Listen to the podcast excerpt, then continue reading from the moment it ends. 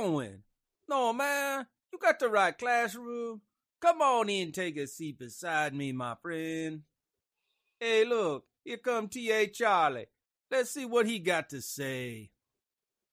Joe is a jerk. But anyway, morning. You're watching the Road to Concord Okay, with stop. Professor Joe stop, stop, stop. You have to explain that to them. you you have to explain that to them. And this is Oh, do have- DSG's fault. Do I have to? Yes, you do, and it's DSG's fault. It's his. He's the classmate who's responsible for this. Oh.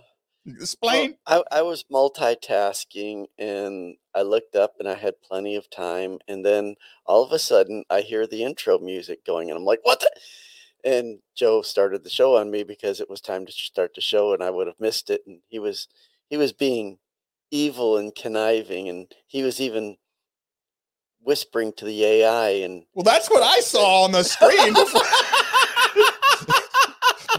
before- Charlie multitasking. you are a jerk. You're welcome. Okay, you can go back. I mean, you're just now realizing that. what part of broken don't you people understand? This is why we tell you guys every day.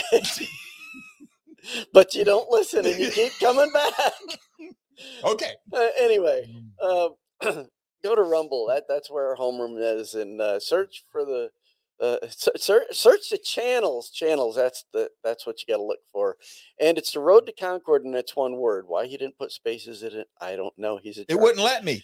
And, Rumble uh, won't let you. And you go go ahead and you click follow. I don't know why, but yeah. Uh, it might mean you got to set up an account, but it's fast, it's easy, it's free. I did it, and I even did it multitasking, so I'm sure you can do it. Um, for those technologically challenged members of the class, you can also catch us on Facebook, Twitch, TwitX, and well, normally YouTube, but you know that jerk over there on the other screen, he got us banned from YouTube for a week. So uh, we won't be streaming until next week. We'll be streaming, and hopefully, I'll be able to get the other shows uploaded there uh, before next week uh, when they open us up and let us do stuff again. Uh, then you can catch the podcast after the show. It's uploaded to Podbean, iHeartRadio, and Spotify.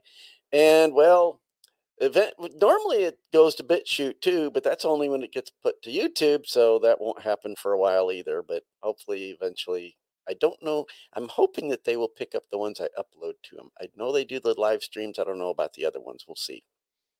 Anyway, uh, just look for the Road to Concord on those things and uh, you'll find us. Uh, you can go to the blog page. That's road to roadtoconcord.com. That's where you find all your show notes, study notes, and handouts for the class. And you do have homework this week. Uh, you'll find that out later. Finally, you can email a professor at joe at the road to concord.com. He says he's caught up. So, you know, hopefully uh, he's caught up there. Uh, if you find our classes helpful, please click thumbs up, like, subscribe, and share it with those you think could benefit from it. Just warn them that Joe is a jerk. Hey, we all know T.A. Charlie isn't all there. Now, just stay seated and give it a chance. You'll soon realize we not might be the smartest, but we each independently form opinions based on reason and logic. We're free thinkers. Let's see what the road to Concord with Professor Joe Bacanovic has Yeah, on so the reason and today. logic. Joe is a jerk. like the AI asked, you just figuring that out?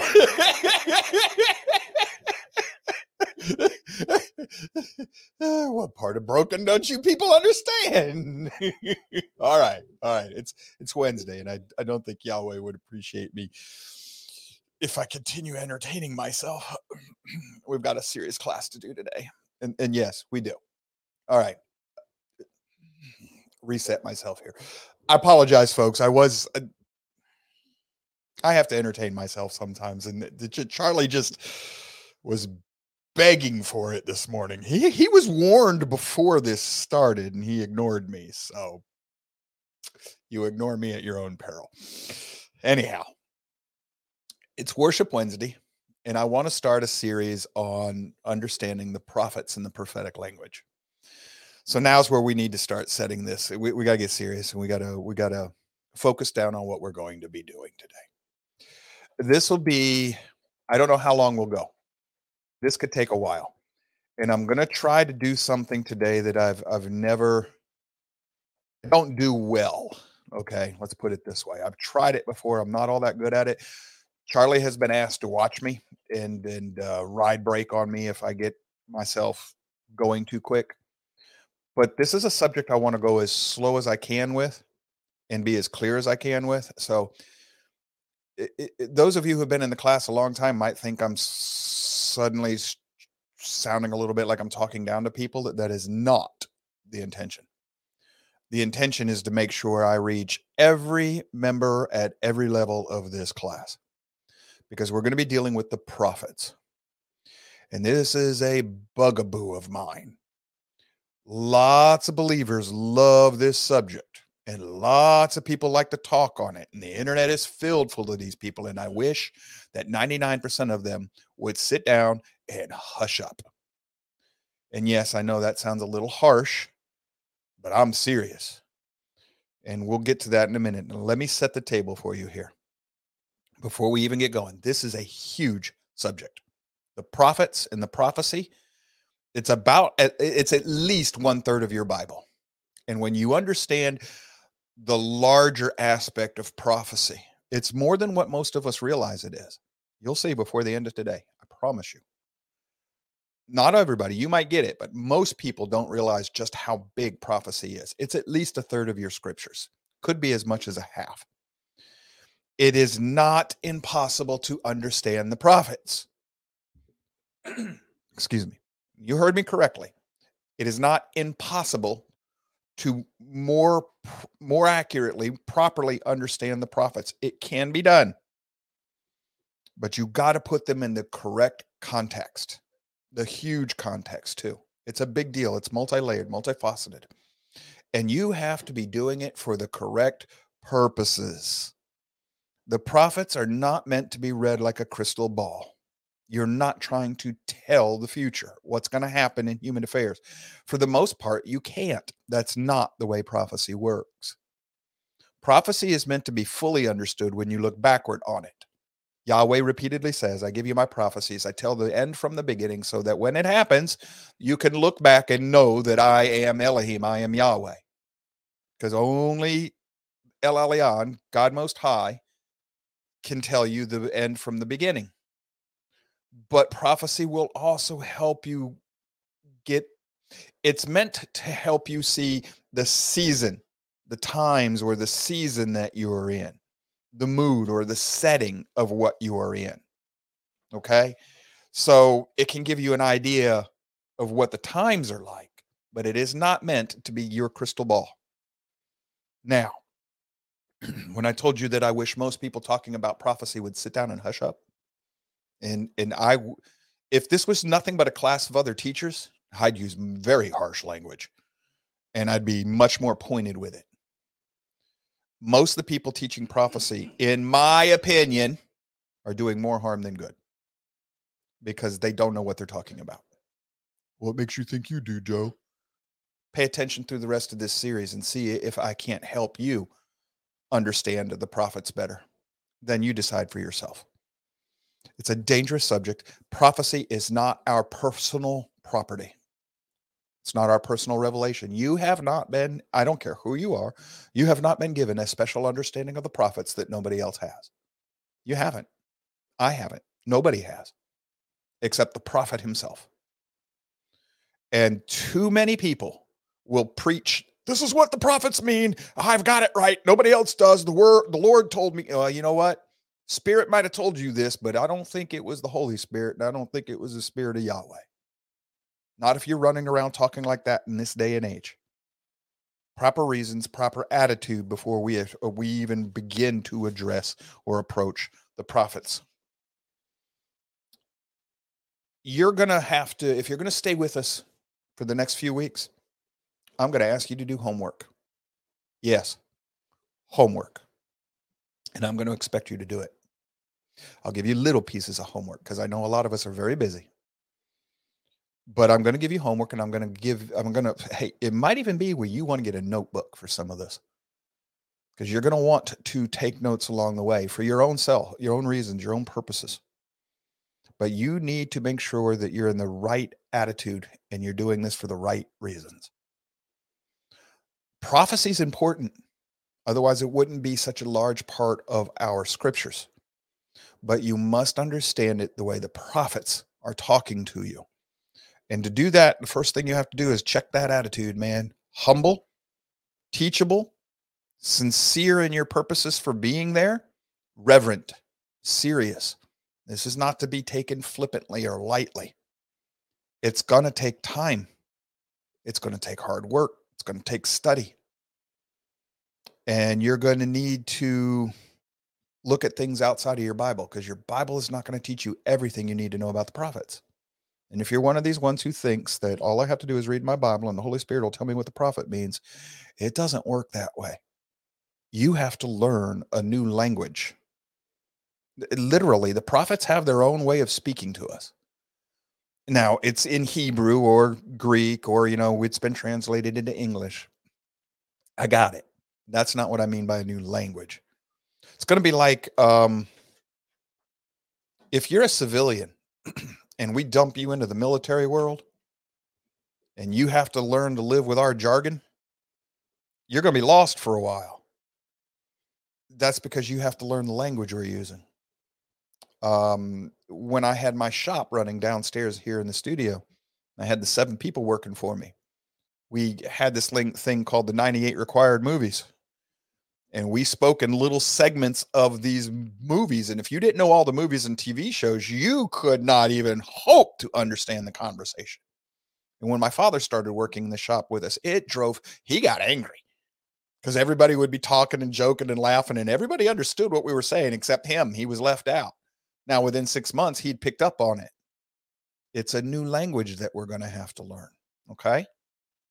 So serious attitude here. Be ready to do homework, be ready to take notes along the way. I have no idea how long we're going to do this, but we're going to stick with it until I'm happy that I've covered what I want to teach. As Charlie will tell you, I read the prophets very differently than most other believers. And a lot of times, like when we're doing Torah reading in our congregation, if you're close to me, you're, you'll hear me translating for you what the prophets are saying. And when you hear me translate it, you're going, "Oh yeah, okay, I get that." It's just because I've under I've learned their language. That's it, and it took me decades. Okay, you're not going to do this overnight, but it the fruit that this will bear for you, the the the understanding of your scriptures will explode if you put in the work and learn how to read the prophets because the prophets, you know, most people think it starts with Moses. Adam's a prophet, folks. Adam, Adam is a prophet. Okay, there are a lot. Noah is a prophet. Both of them are before Abraham is a prophet. They're all before Moses. Jeremiah is a prophet. Uh, Isaac's a prophet. I mean, not Jeremiah, uh, Jacob, rather, excuse me. Jacob's a prophet. Isaac's a prophet. The patriarchs are prophets you have to understand what a prophet is. It's prophet is bigger than what most people think he is. All right. And they're all male. Well, no, excuse me. There are prophetesses, there are female prophets in the scriptures. They just didn't leave us any written books. So the prophets we're dealing with in the scriptures are all male. Okay. excuse me. So we're going to go to our homework today. And this is going to be your homework page for however long we're on this series. Okay, so I'll just add to it, you know, like understanding the prophet prophetic language parts one through whatever. But this is the page that we're going to be on, and I'll add to it if I need to. But for the time being, this is everything that we're going to need. All right. Now, today is an orientation class, folks, and understand that it's meant to be 101 orientation. The first thing I did here is I, I'll come back to this, but I showed you where this all started for me. For me, this is where it starts for me. And then down here, we're going to have this little link called Understanding the Prophets. And that's this. Whoops, let me hit that button and right here, this little post. And I had Charlie read through it. And he and I are in, in agreement that this is a pretty good little piece. And I want to just read the first paragraph. This is your homework assignment. this article right here, Understanding the Prophets. You go to your homework, you come down past these two books, and it's right there where it says a good start, Understanding the Prophets, right there. That's the homework assignment. I want that read, please, before next week, because you're going to see it again. But I want you to be able to read it and study it through it a little bit.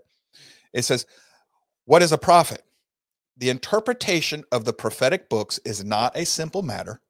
And in order to understand these books, they must be approached with care and caution. We agree. They cannot be approached as if they were little more than a collection of arcane predictions. As we shall discover, they are much more than this. But before proceeding to an examination of the individual prophetic books, we must answer some preliminary questions. First, what is a prophet? In the Old Testament, the word used most frequently to refer to a prophet is nabi or nabi. How do Na- how, Navi. Navi. Okay, Navi. The general meaning of the word is spokesman.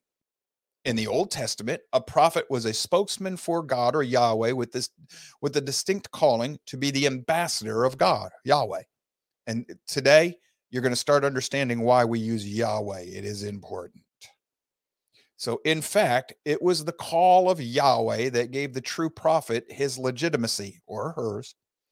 Other titles used to describe prophets are what's this one here? Row Char- A. Means a seer. And then is it Jose? Jose. Jose, also meaning seer. And what's that one? Ish Isha Ish- Elohim. Ish, ah, Elohim. Yes. Okay, meaning man of God. Yes. Okay. Uh, I asked Charlie to check our Hebrew interpretations here before we went through this, and he said they did pretty good.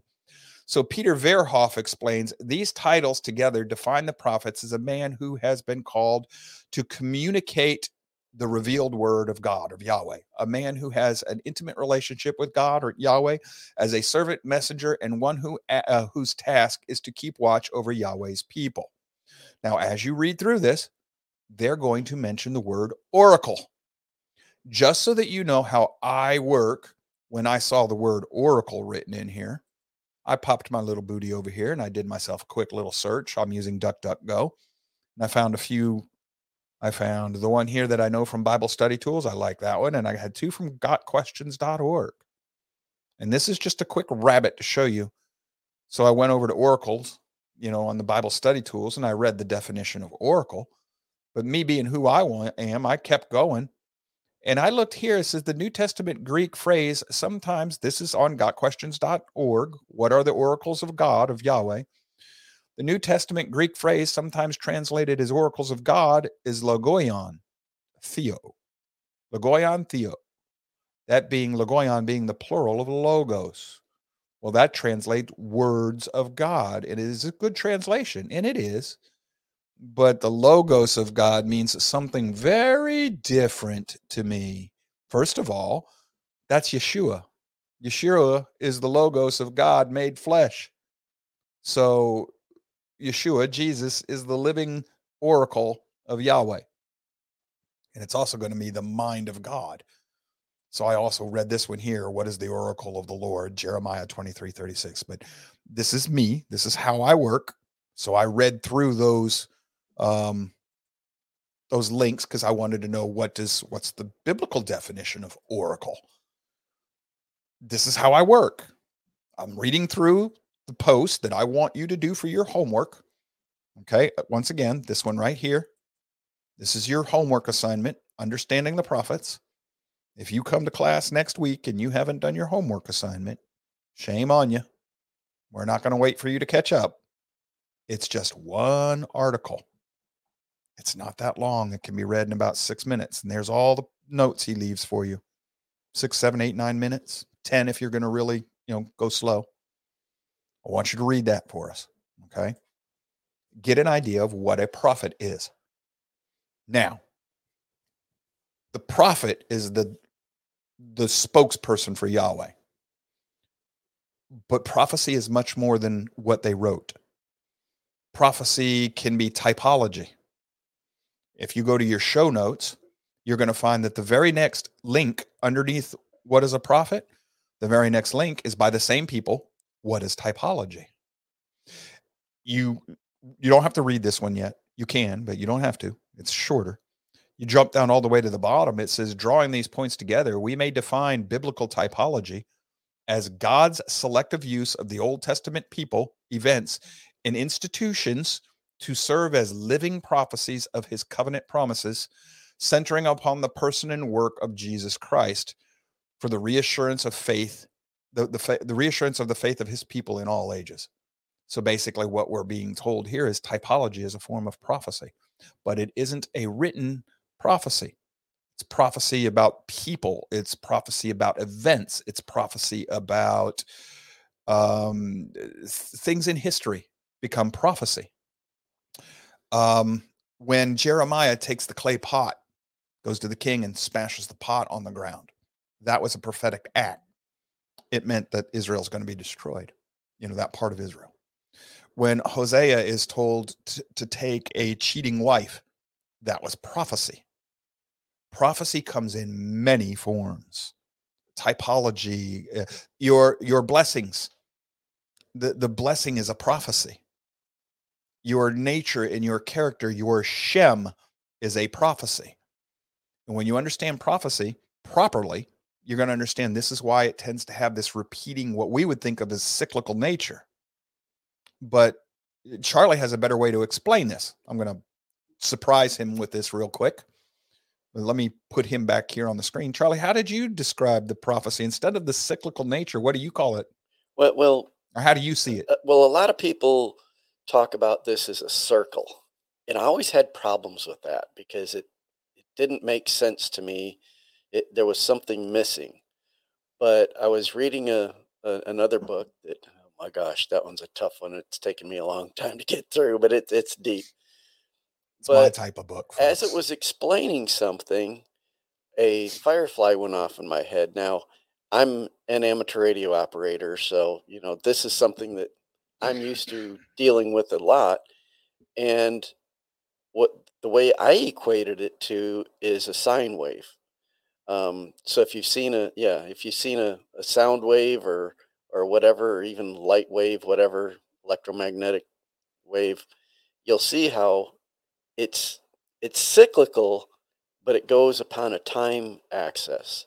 A- ax- a- a- ax- yeah, axis. it follows the timeline. Yes. It's And so- That's the way I looked at it because that allows, see, in the circle metaphor, there's no way to account for variances in what is happening within those cycles. But when you have a sine wave, you can vary the amplitude, you can vary the frequency, how close, you know, the the cycles Yeah, are, so it can happen far away. quicker in can time, happen or quicker longer in time, time, or longer it can in time. last longer. It can be larger or smaller. So it it allows for all those variances, and that made so much sense to me. so instead of like some people would say circles as we go through time, Right. what Charlie came up with, I love it, and I'm I was I'm I'll steal it in the future. But since he's here and it was his way of looking at it, I wanted to give him credit for it. But he's looking at the sine wave. So sometimes it can be short, Right. sometimes it can be very long and drawn out. Sometimes it can be so drawn out that where it crosses the time axis is longer in time. So instead of just an, an instant time, it could be a period of time. Right.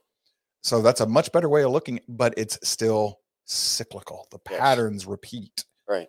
And this is why sometimes you will see a near and far in the prophecies that the prophets give us. It happens in their life and then it's Right. also for the future. Yeah, So- because boy, I can I can put modulation on that sine wave and cause all sorts of stuff to happen. Yep. It, it, it, it, can get complex, but but that allows for all these variances and, and different things. Yeah, what I describe as different flavors But- of ice cream. Yeah, but you see these patterns throughout Scripture very, very easily, and they they're over and over again. And sometimes they're you know more significant, less significant, you know, faster, slower. I mean, like right now, you look at what's going on in the world. Uh, our, our frequency is increasing Yeah, you know, quickly. quickly, and, And the amplitude spiking, is yeah. increasing too. Yeah. So you've got things that are really, really happening. So which is meant to wake us up to right, the fact that Yahweh's moving in the world right, or is about to really move. Yeah. All right. Thanks, Charlie. So, understanding everything that has to do with prophecy, you also have to understand that prophecy is symbolic in nature. Now, this is a huge problem for a lot of people.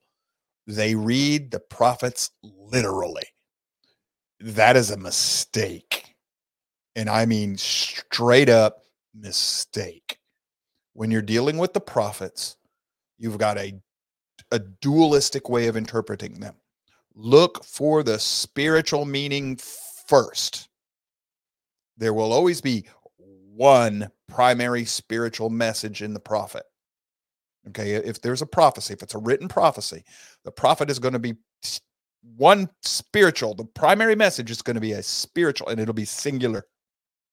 But you can have many physical manifestations in this world, in this material world, like a like one of your classmates, one of my brothers likes to say, earth shadows.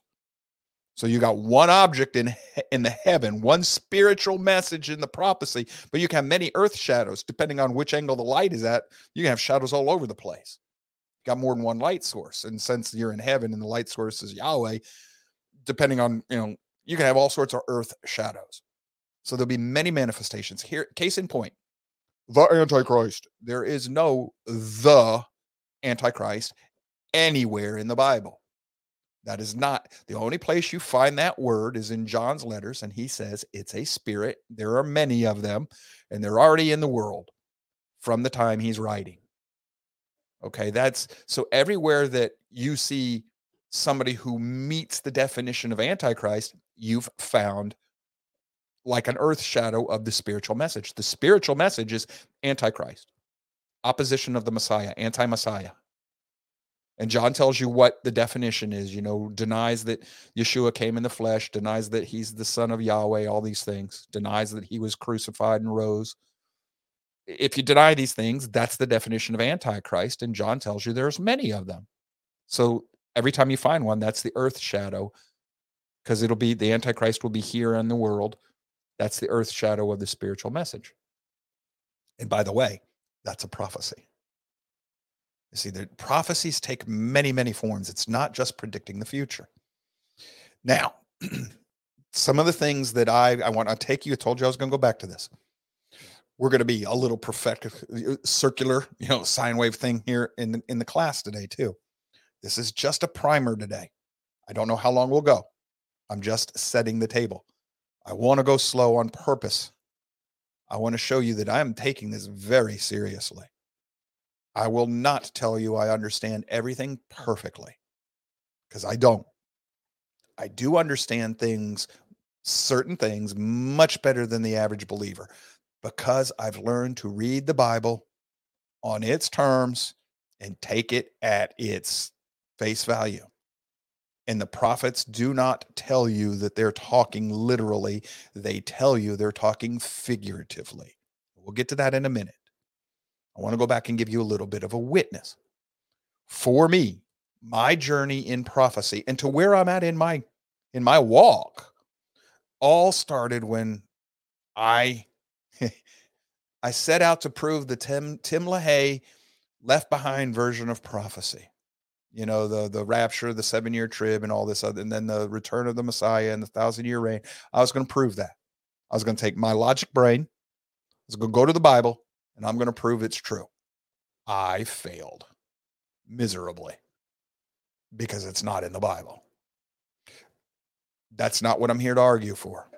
But I can tell you with absolute certainty that is not what's in your Bible. Now, in the process of trying to prove that it was, I ran into this book. And this is where it all started for me. This is The Hidden Beast 2. It's in your show notes. It's by brother Ellis Skolfield. I believe he died is 2012 or 2014. He was called home. In here, he's the first one who starts to show me that there is a prophetic language. And he shows me how I know it. And he t- tells me things like, Joe, you got to look for when the prophet says, I was in a vision or I was in the spirit world or I was in a trance or I was in a deep sleep or whatever. And the prophet tells me right now he's not looking at the world through normal human eyes. And then the prophet will say, like as or unto, or, and he's going to start using figurative keys in the language. He's going to say, No, I'm not telling you it is a dragon. I'm going to say it's like a dragon, or it's going to be like a leopard, like a bear, like. So, all these beasts in Daniel, the prophet says, like. There are, he tells me in the book somewhere, there's either between 60 and 80 figurative signposts in the book of Revelation alone. And every, te- like the two, the beast that comes up out of the ground with two horns like a lamb but speaks like a dragon. The, the kingdom of heaven is like a mustard seed. Whenever you see the like, it's an analogy, it's a figurative signpost telling us that we're dealing with symbolic language. And Brother Skolfield shows me also that if I will bother to pay attention, the prophet will usually interpret his symbols in his prophecy. He'll explain to us what it means. Okay, like the two witnesses in the book of Revelation. This is a famous one. There are two there are two two witnesses, and oh, those got to be Elijah. No, no, no, no, no, no, no, no. Keep reading. John tells you who the two witnesses are. He says these are the two olive trees and the two lampstands. Okay, well, what the heck? Well, he expects you to already know that symbology from Zechariah. Zechariah chapter 4, I believe. And Zechariah expects you to know it from previous parts of scripture because it's already been defined in the prophetic language. Now we'll get to that. That's not the point. The point for me was is this is where it started for me. Now if you can find this puppy, grab it this is one of the most important books I own outside of my Bible. Okay. I don't know whether I like this one more or this one because this is the second most, uh, uh, these two here together. But it's probably the unseen realm is more important. Nudge it out just a little bit more. This is by Dr. Michael Heiser. And the Lord called him home last year. This is the unseen realm. What this got me back into is what I used to think as supernatural. I don't care how you want to conceive of it, it is real. It is as real as you and I are, as real as flesh and blood. Probably the spirit world is more real than the material world in which we live. This helped me get back into, this helped me get my spiritual eyes back.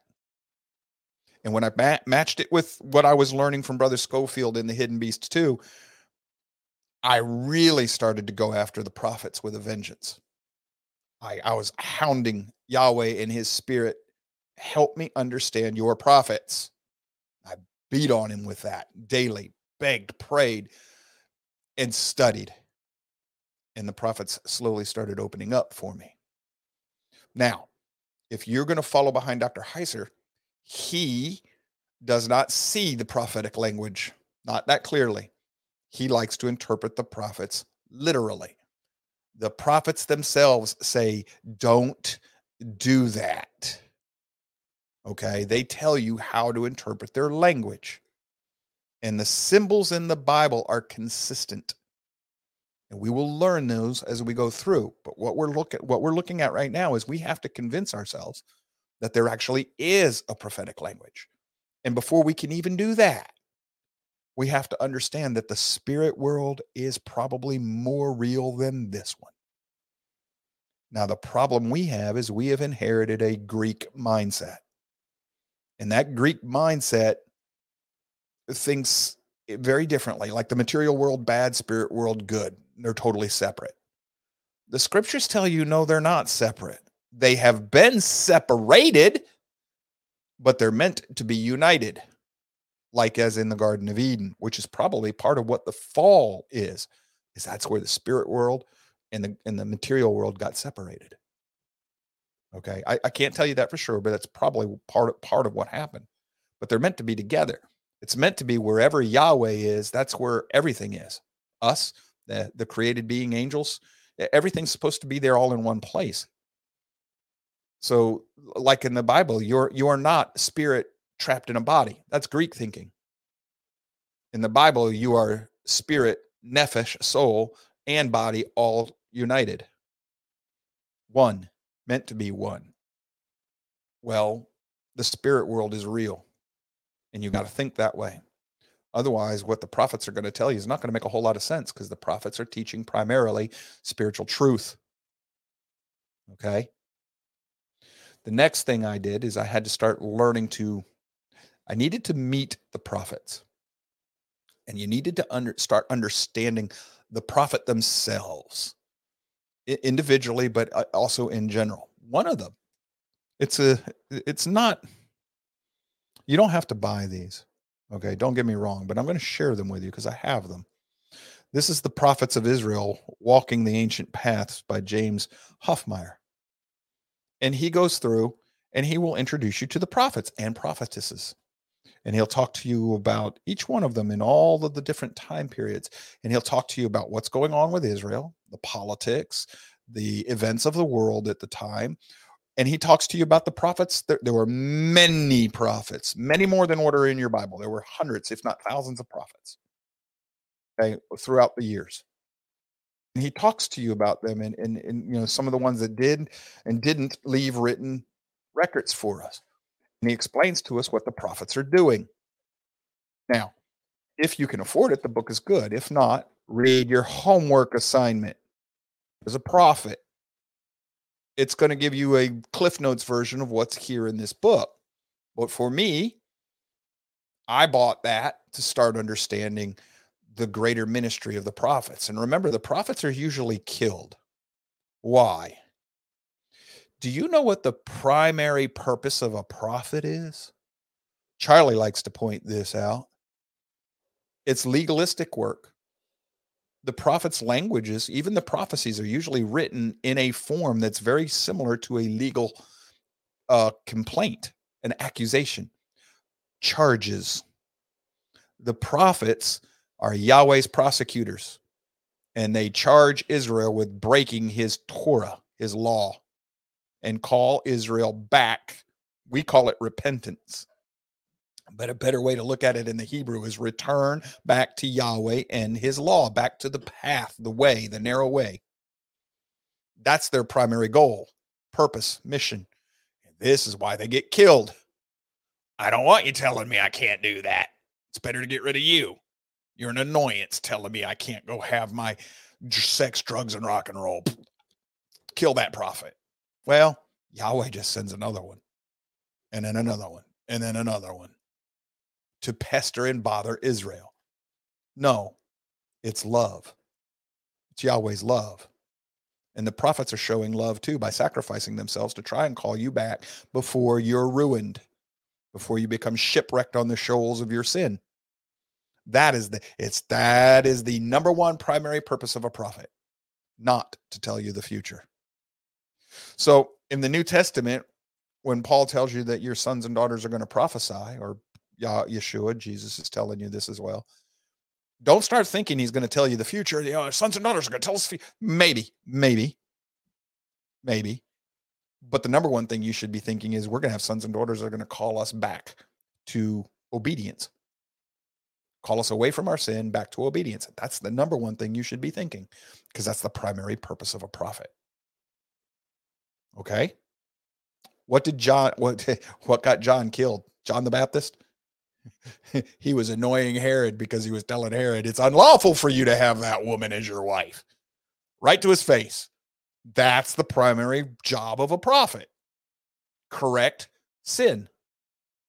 So the next thing I did and this was very important for me. I got a good study Bible. And I the two that I would recommend is either the NASB or the ESV because these are literal translations. They're modern literal translations of the Hebrew and or Greek. But they're also going to come with an introduction into each chapter. And before I start studying any one of the specific prophets in the scriptures, I read the intro into the chapter what, who's this prophet, what period of time, what's the primary purpose, who's he prophesying to, who's he giving the oracle to, why, what's the purpose, what's the message, get myself into the the, the culture and time and politics, spiritual and physical material world politics of the time. What's going on? Get into the context of what's going on. and then start reading what the prophet had to say, keeping that in mind the whole time. With Hosea, Hosea is a prophet to the northern kingdom. So if you read Hosea and you think, well, he's talking to all of Israel, eh, wrong. Well, how do I know he's prophet to the northern kingdom? He says so to the house of Israel. Well, no, Joe, that's all the Jews. No, Jews are the house of Judah. Well, how do you know that, Joe? Have you read Jeremiah or Isaiah? They both tell you this. So does Ezekiel. Okay. This is one of the things we have got to learn to do. If you're going to study the prophets, you got to get serious about this. When the prophet tells you something, wrestle with it. And once you know it, hold on to that. Unless it's changed later in the scriptures, you don't have authority to move it. But once the prophet defines something, it's set in stone. Why? The prophet is the mouthpiece of Yahweh, the ambassador of Yahweh. The prophet says, Thus saith Yahweh. He speaks for Yahweh. Well, if you're going to erase what the prophet's telling you, guess who you're actually erasing? That's dangerous ground to be walking on, boys and girls. Don't go there lightly. All right. Understand the context of what you're doing. So let's loop back again. That's how I got to where I'm at with my studies. That's where I got. Now, excuse me just a second here. I will constantly be battling with hay fever and sinus problems as long as I live in the state of Florida. So I'm sorry, you just have to get used to that. When you go to your show notes, you're going to see where I say, you know, it all started for me here. This is the hidden beast too. This is the unseen realm. Then a good start, understanding the prophets. There's also that piece on typology if you want. Some essential basics. You're going to see here show notes, the prophetic language. This is from your homework from a show we did previously. Then you're going to see some PDFs. Now, I put the PDFs in here so you can download them if you want. This one here, this is method of interpretation. You don't have to read this one right now if you don't want to. But what method of interpretation is, this is this is Brother Skolfield. It's from a collection of his essays. And essentially what he's doing is he's explaining how he interpreted a specific piece of prophecy and why he sees things the way he does in the book of Daniel. Now, this is what we did all last summer. We went through Brother Skolfield's understanding of the book of Revelation and Daniel and the greater prophecy of the world, you know, Daniel's 70 weeks. But this is just to give you an idea how this one brother walked through the scriptures to come to his conclusion. That's in there just so that you can see how somebody else has done this. You don't have to read that if you don't want to, but it's there for your edification the very next PDF. This is the second part of your homework assignment. I want you to read Understanding the Prophets, and I would very much like you to read this one right here. It's just a short little, it's four pages, but it's not a whole lot of writing. Why do I want you to read this? He is going to make this. These are notes. This is an essay, but these are essentially notes for when he does um, speaking engagements when he was going from congregation to congregation. But this is real simple, walk you through kindergarten style, one step at a time, why you know that there's a prophetic language. He starts with Mark 11 13. He says, And seeing a fig tree uh, afar off having leaves, he came, if happily he might find anything thereon. And when he came to it, he found nothing but leaves, for the time of the figs was not yet. So, to understand above, we need the biblical definitions for figs and fig trees. So then he goes through Jeremiah 24 1, Jeremiah 24 8, Hosea 9 10, and he shows you what the prophets tell us about figs and fig trees. Then he draws a conclusion. So, figs and fig trees are figurative pictures of Israel. Now, the parable of the fig tree is in three gospels in Matthew 24, Mark 13, Luke 21. Then he goes through them and he walks you through his thinking here, step by step. It's four pages plus the one blog page. Those are your two homework assignments for this week. I would love for you to have been through both of them by next Wednesday. If you haven't been, well, you know, that's on you. You're only going to get out of this with us what you put into it. Now, you go back to your homework. You're going to see I've gotten a whole lot of other stuff in there for those of you who want to get ahead of the class. We will come back to all of this in due time. But just as an overview, real quick, we'll come back to this in a minute. What you're also going to find this is the homework assignment. Then you're going to find the next PDF. Well, nope. This is a section from this summer. You can find this if you really want to. It's not all that important. We're going to come back to it next week. But if you want, you go up here where it says show notes, the prophetic language from January 25th. You're going to click on that and you're going to see that there is a massive PDF right there 499 pages. That's where you find this. This starts on page 14. It's figurative language. We'll be back to this next week. It's not important for this week. I'm just showing you what we're going to be covering, what's in there. So you come down, and then you're, you're going to find is you're going to find a PDF on bifids and chiasms. We'll cover cover this next week too. This is part of understanding the prophets. The prophets like to talk to you. They write in apocalyptic language, figurative terms, but they also write poetry. They write in a poetic, a specific type of Hebrew poetry. And it is filled full of Hebrew parallelism. If you do not learn the concept of parallelism, you are never going to be able to understand the prophets clearly. This is one of the reasons the prophets seem to always be talking in circles. You know, they keep repeating themselves. Well, yes and no. They're not repeating themselves, they're repeating the idea in a different way. They're trying to, it, it, what they're doing is they're hammering home the point or they're expanding on it. And a lot of times they might say something like, um, oh crap, I can't come up with something uh, right away. Um, my people are, are perish for lack of wisdom, of lack of knowledge. Okay and everybody stops right there. But in the same verse, if you keep reading, and then later it says lack of knowledge of Torah. So lack of knowledge and lack of knowledge of Torah. Those are those go together. They tell you that the idea, the thought is connected. They're unified. And over the next couple of Wednesdays, when we go through this, I'm going to show you the, the parallelism within the prophet's language. It is there. It is huge the book of Revelation is about 12 parallel thoughts told three different times. In, and it's also in a chiasmic form. And a chiasmic is like a step ladder. It's another form of poetry. My ways are not yours, your ways are not mine. My ways are not mine. Those are parallel. My ways are not yours, your ways, those are parallel.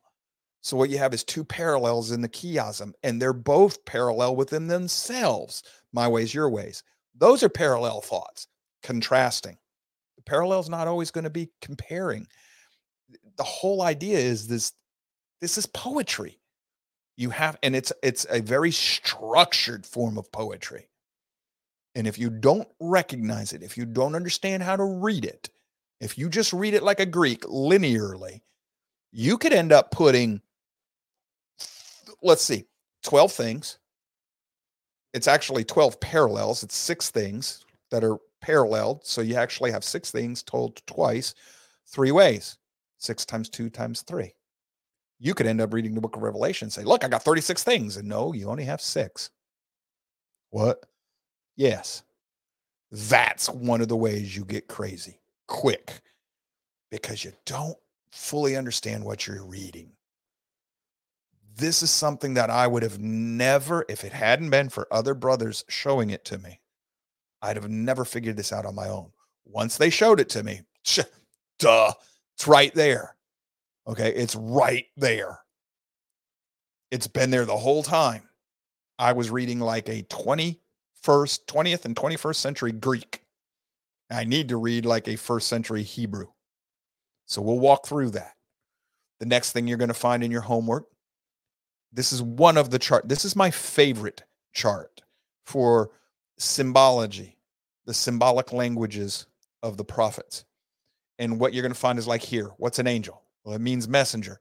Here's where it's defined Daniel 8 16 and 921, Luke 1 19 and 26, Hebrews 1 14. I might come down here and I'll say uh, fire. Well, that represents the Holy Spirit, Luke 3 16. That's where you get your definition. Fire also represents a lot more than just the Holy Spirit, though. This is one chart of the figurative language. You'll find others. You'll find this too. This is something I used to hand out in my classes when I was te- when I still teach physically. This is a prophecy study reference material. If you go to your show notes, you're going to find links, Bible symbols, Bible symbol chart, two of them. They're different. You're going to see keys to Bible symbols. You're going to see meaning of numbers in scripture in the Bible and significance of numbers in scripture. And then you're going to see this this download and this one. This prophecy study material, that's the second one. This is 72 pages. What I did was copy those web pages into one giant PDF. Now, not all of this is is as good as the others. So what you're going to run into here is 72 pages of this stuff. Some of this is better than others. This is when I was early on when I made this. I still keep it because it's valuable to me.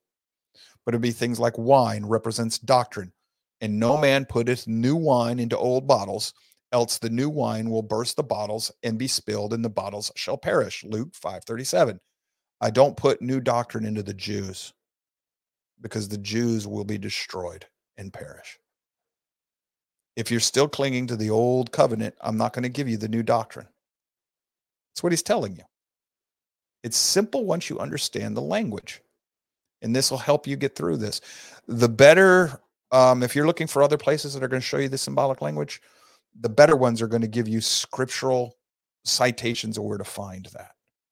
Now, you're also going to find as you come down through here my personal library. All of these books I own, I've read. Every one of these things here listed. We're going to start with this book right here. It's called Connections. Right there. If you can find a hard copy of this book, it's going to be expensive. Like right here, you'll see the cheapest one they have on Amazon is $79.88. But you can get the Kindle version for $6.99. So if you have a Kindle and you're interested in the prophets, this is a must have. For $7, it don't get any cheaper.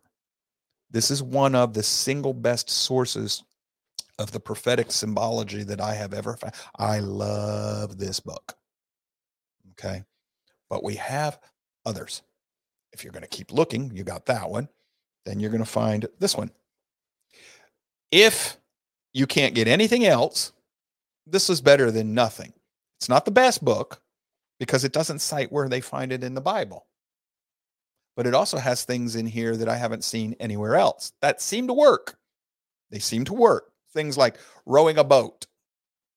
Rowing a boat in the prophetic language or in the symbolic metaphor type language means to strive together with with the holy spirit in accordance with the holy spirit that works but they don't give me any citations where to find it in the bible. So this is this is not something that i i'm very very fond of but it's listed. I have it. Then what you're going to find is this one the dictionary of biblical imagery. I don't necessarily advocate that you run out and buy that puppy. If you're looking at the screen, that is a dictionary of biblical imagery. It's huge. It can be pricey, but this is more than just the prophetic language. This is going to tell you um, images, symbols, motives, metaphors, figures of speech, and literary patterns of the Bible. And it's dang near everything. It's deep and it'll take you some serious reading. Then you're going to find other books the prophets of Israel, walking the ancient, well, just the prophets of Israel and uh, about the prophets and, and understanding their language. Then you're going to find some general uh, references like the Dictionary of Biblical Symbolism, figures of speech used in the Bible, numbers in the Bible, uh, types, metaphors, and typology.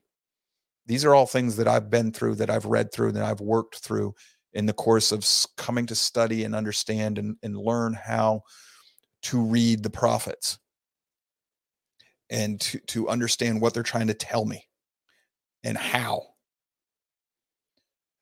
So what we've done so far this hour is we've set the table. This is how I came to to on a long study of the prophets. And this is how I've come to be when like when I read through the prophets, I don't most of the time when people are reading things and they're like, what the heck? I'm like, oh yeah, here's what it, here's what he's talking about. I may not be specific, eh, as in know exactly what the prophet's talking about, word for word. But you know how I use the ballpark metaphor? I can usually get into the same section of bleachers that the prophet's in. And sometimes even on the same row. So I'm not telling you I'm perfect, but I've learned to understand it better. And how do I know I'm right? Well, once I learned to understand the prophets, and, and I'm I'm going to ask Charlie to put, put his mic on because I'm going to want to get a want to get a, a second witness on this one because he's seen me do this, and so has Natasha. But once I've learned to understand the prophets better, we'll we'll be reading a section of prophecy sometime, and the next thing I'll do is I'll start. Yeah, but it connects here, here, here, here, here, and here. I've done that, haven't I, Charlie? Yes, and and also it And as soon as I rattle you- it off, it connects to what he's talking about. and once you start understanding their language, you will find that many many times, if not always, the prophets tell you what they mean. They Mhm. they they define their terms, but you have to be watching very carefully because they they may not define them in the way that you normally would see things defined. Like we you were talking about, you know, the bifids and chiasms and stuff. If you understand those concepts and you look carefully at the writings, you can see how because they they say something in several different ways to provide emphasis and and also it it helps in memorization too uh, and there, there's many reasons why they write in this form but uh, it helps you to understand what exactly they're getting across And in some cases, they're trying to explain their vision of eternity to a finite mind yes well yes with an 8,500 word vocabulary. right right Yeah. So they've got it even limitation. with A lot of it's why it's symbolic. Yes. Well, yeah, because a lot of this stuff is, like you said, the, the first thing you look for is the spiritual, and and how do you define the spiritual in our finite Mm-hmm. material terms, and that's difficult. That's why Now- they use the figures of speech and metaphors and things like that. I could be speaking out of turn, but I don't think I am. You you can help me with this. But once I helped you see some of the a little more of the prophetic language and showed you what was there, all of a sudden some of the parables of the Messiah open up a little bit too, don't they? Oh, You, you find out that there's a lot more to those 10 little virgins sitting there than you I- realized. yeah, And I was happy going along. You know, oh, there's like two interpretations of this parable. Uh, no, there's at least three, and there's probably more that I haven't even seen yet. yeah. So it. And the that- third that's the one is other thing. important. Yes, extremely important. If you don't understand that, you don't understand the gospel. No, you don't. But that's another case of you've got to dig before the spirit will open it up for you. Right. And that's another testament to why I believe the Bible is what it is, because you can look at this and as you grow in your understanding and such, he will reveal to you more more things that will help to uh, help you to Precept understand upon things precept. more more uh, in depth, I guess is the way. All right. Well, I'll tell you what we're going to do now. We're going to let Charlie dance around for six minutes. Then we'll come back. Woohoo. If you have questions, now's the time to post them. yes. Comments, questions, thoughts, get them up on the board. We'll wade through anything that's, if you don't want to do that, send us an email real quick. We'll check the email when we come back. Joe at the road to concord.com. Get your stuff in here. We'll, we'll answer any questions or comments we have when we come back. We'll put a fine point on what we've done today. Today was just meant to set the table. I wanted purposely to go slow and we'll, we'll wrap things up and we'll go from there. But six minutes for Charlie to dance because, you know, he's got to do his Hava Nagila or whatever. And then we will see what questions we have from you when we get back. And if there's nothing else, we'll wrap this one up and we'll remind you of your homework assignment. See you in six.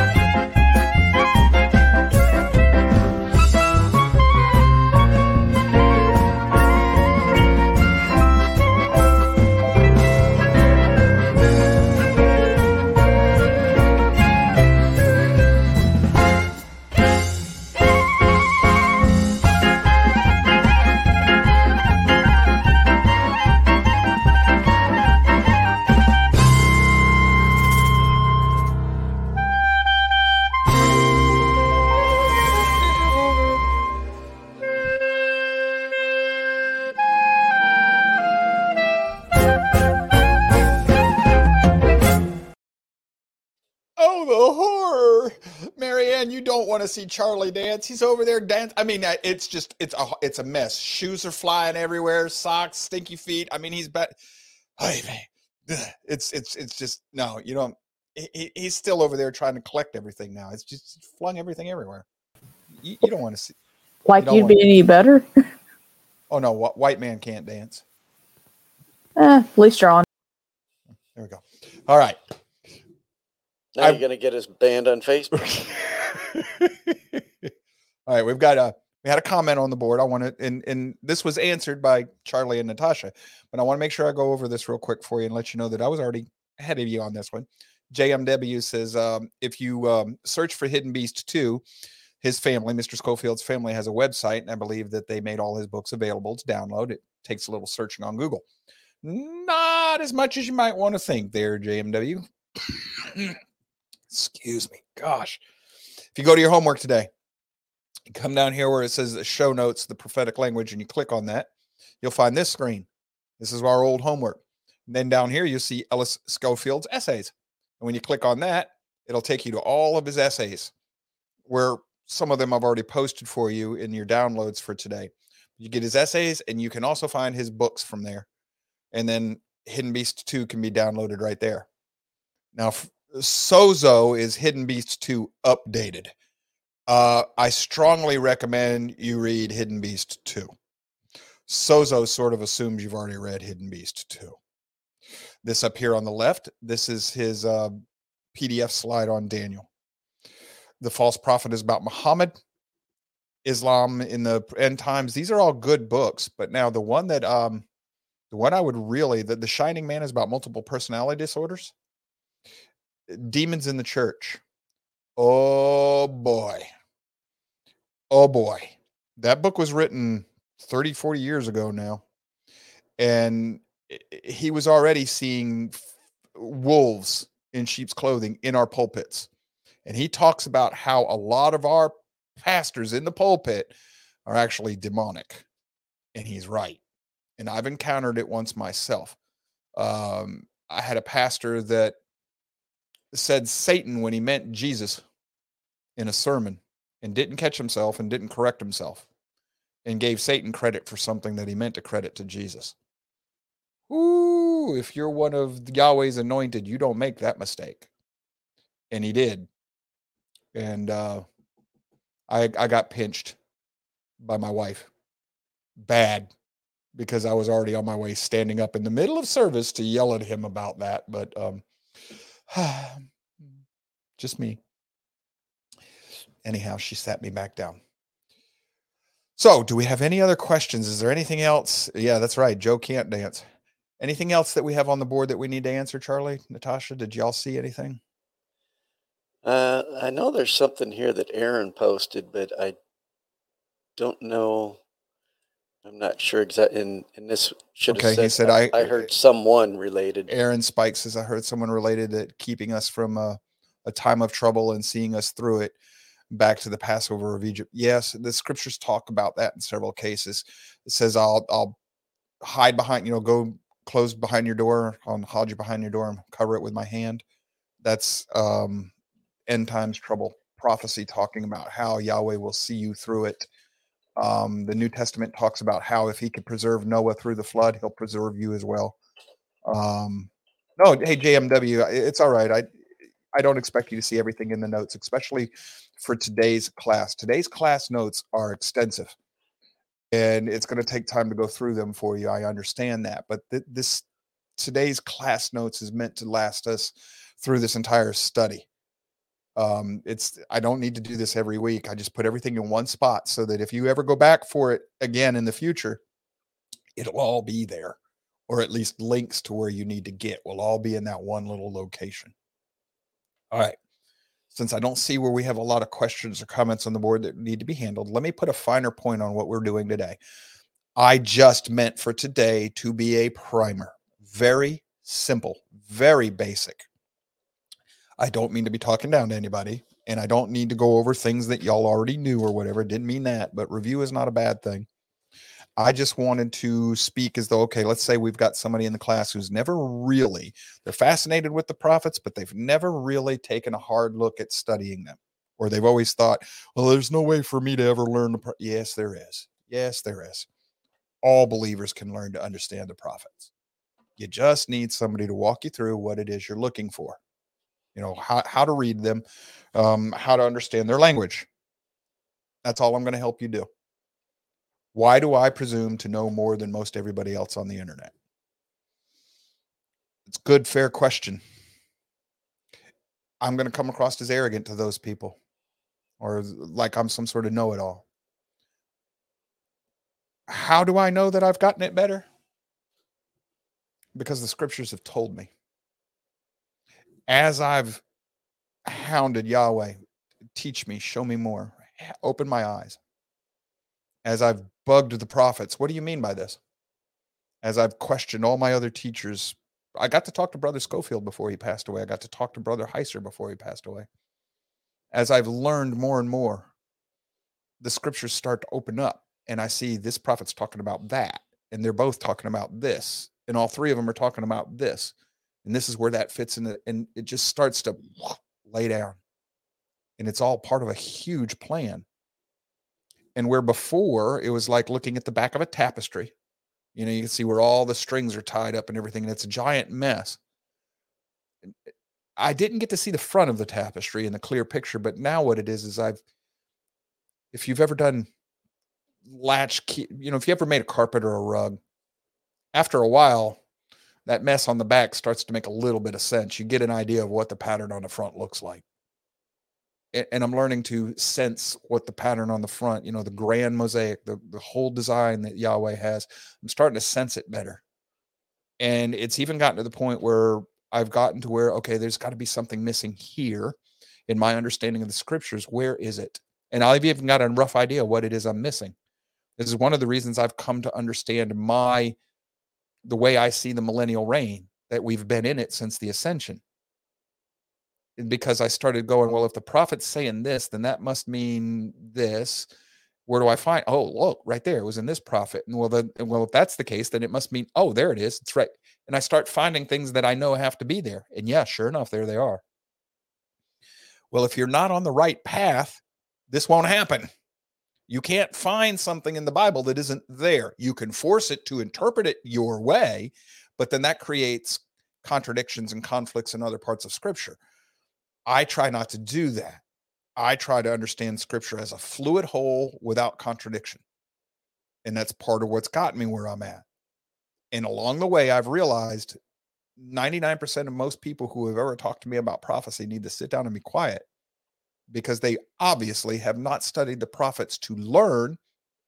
They've studied the prophets to make themselves an authority. They want to be a prophet. Oh, I don't want to be a prophet. Mm-mm. No. High level of accountability there. You better be as close to perfect as you can get. Uh, I've got enough trouble. Okay, I'm not. I'm not looking to take on more. At the same time, any of us that teach each other to keep the Torah is functioning as a prophet, as long as you teach it properly. So be careful be careful. That's why the scripture says, shouldn't a whole lot of you want to run around being teachers? I don't have a choice. If I try not to teach anymore, if I if I try to quit again, it'll probably be the end of me and be like, you know what?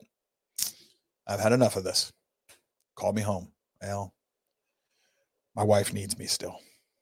So do what I'm told. Next week, I hope you've done your homework. Your homework was simple you're going to go to the road to concord.com. You see, this is homepage. There's the donut page, you know, support the road to Concord. Then you're going to go to this one right here, 2 7 2024. That's today. Click. And you're going to scroll down, and this is just that stuff right here. But this is where you're going to start understanding the prophets. You're going to read that. Then you're going to slide right down here. Then you're going to read this one.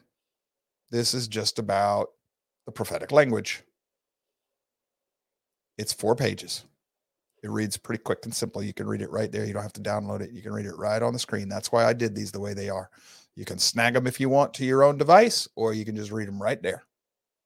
You don't have to read anything more today if you don't want to. The only other thing I might suggest to you is if you have the $7 and a Kindle, you go buy the PDF or uh, the Kindle version of that book right there, Connections. That's going to be very helpful to you. So that's your homework. I'd like to see everybody in the class that's wanting to be with us next week to have their homework done by then. It'll make it a lot easier if I don't always have to keep going back and, uh, and, and talking as though we haven't covered this. What we're going to start with next week, some it's still going to be basic in nature, but we're going to start covering the symbolic language and the bifids and chiasms. We've done a class on bifids and chiasms. You can find that in your homework. We did a whole class on it. You've got a show on it. If you need it in depth, look it up. I'll add that link to your homework so it'll be there as well. I'll put that at the very bottom. It'll be an addendum. But we're going to go over the structure and why it's important. We're going to go over some of the symbology. So we're going to show you some of the signs where the prophets tell you this is what that means, this is where that means. We'll pick pieces of scripture and we'll start showing ourselves this is how this works this is where the prophet's defining his his symbolism his imagery or where the angel is telling the prophet what it means and how to interpret it and then uh, the next week we'll we'll expand on it a little more and we might show where that we'll, we'll go through scripture. We'll say hey look the image of an olive tree or a fig tree starts here and goes all the way through scripture and doesn't change. And that you know like okay now let, let, let's look here. See how this is connected and how that imagery is connected to this and to that and to this and helps expand the idea and the thinking. And you start understanding that prophecy is interwoven into every aspect of reading your bible. And it's all meant to reinforce your faith and give you hope that yahweh is who he says he is. He's going to do what he says he's going to do. You can trust him. And the and the the goal is that in return you live the way he wants you to live willingly. You say well hey if you're going to do all this for me god i'm going to obey I'll, I'll i'll i'll depend on you. I'll rely on you. I'll trust you. And that's that's the proper response. You didn't earn anything. You didn't work for anything. It was given to you freely and it's done for his glory not ours. And there's nothing we can do. This isn't works, but it's proper understanding. And by the way, you're going to find that the feasts are prophecy. All of this is prophecy. It's all meant to tell us about the redemptive process, how Yahweh's plan to fix everything that happened that messed up his creation and all of the different figures that muddled in it. You know, the fallen angels, different human beings, Satan, all this mess. All of that's prophecy. So, do we have anything else on the board? Charlie, you want to add anything to this today? Natasha? The only thing I want to add is just to emphasize, like you were saying, um, that you know you, you need to have a good foundation, especially if you're thinking about teaching prophecy. You've got to be very well grounded, and you better know your stuff before you go on with this because I see so many people out there that think they understand this stuff. Like you said, they need to hush because uh, they don't understand this as well, and they can really mess people up. And a faith can be shipwrecked over poor yes, understanding. That's what I was going to say. Is, yeah. is you can you can really jeopardize someone's individual well, salvation over some of this stuff. You know, an entire religion that's based on poor oh, oh understanding of prophecy. Oh man, yes and thousands, tens of thousands have been shipwrecked over that. Oh, probably millions. Yes. And once you properly understand the scripture, you see how it should have never started. Yes. So that's why we're taking this very, very slow. And you know, you might say, "Oh, this is this is you're going so slow. It's it's you know, this is excruciatingly important. painful." But we're doing that for a reason. Yeah, trust me, if it's hard for you, Yeah, yeah, yeah. Get, getting getting Joe to slow down on this stuff is not easy. You ought to be in a room when I'm allowed to run. Yeah. yeah, you- you'll go scripture surfing in a hurricane. so, but yeah, that's where we're going to go next week. Yep, Natasha. That's her comment there. So she's been with me for a long time. She's she's learned as we've went, and uh, trust me, I question the scriptures on all of this as we go along. So, what I'm going to bring you over the next few Wednesdays, I, would have no problem telling the Messiah to his face, Hey, it's the best I understood what you had shown me. I faithfully conveyed what you showed me and taught me and helped me understand it to the best of my ability. And I- don't be afraid to ask us questions along with this. Oh, please don't. I depend on that. Please, Yeah. don't- anything you don't understand that we're covering, or or you think, hey, I, I think it should be this way, bring it on because you know we need to address those things and and help everybody to understand. Now, if you'll do your homework, the pace will pick up gradually each week. Do your homework. If you don't, you're going to get left behind. Yes, do your homework. So, two little things I want you to read. Uh, it, it'll amount to about six pages. That's it. Yeah, and we're a ending week. a little early today, so you got time. You got plenty of time to read those. All right. If we don't have anything else, I don't see anything else. Yes, Marianne. Folks, we love each and every one of you. We thank you for being here. We hope we're serving you and serving you well and effectively. If we can do anything more to help you, please email us, joe at the road to concord.com. If I'm not the right person to answer, Charlie takes over for me because we know he's much more of a people person than I am. He's not broken. I am. Every now and then, if she wants to, we'll let the AI answer you, but I'm not sure you can read binary. If you can, we'll get her to answer you. It'll look like a bunch of ones and zeros, but Beep. boop. yeah, beep boop. if you like what we're doing, please share the show with others. Send them the link directly. Ask them to give the whole show that you send them a look, maybe more, because the shows build on each other. Please do explain to them that the host is a jerk. Hopefully, I'm a lovable jerk that grows on you, but could be like fungus. I don't know. You'll have to decide. It's all about the work we do, though, folks. That's what this is supposed to be about. Also, if you do appreciate their help, Charlie and Natasha's contributions, hit those thumbs up buttons. I know that in most worlds, that's, yeah, we like the show. Not here.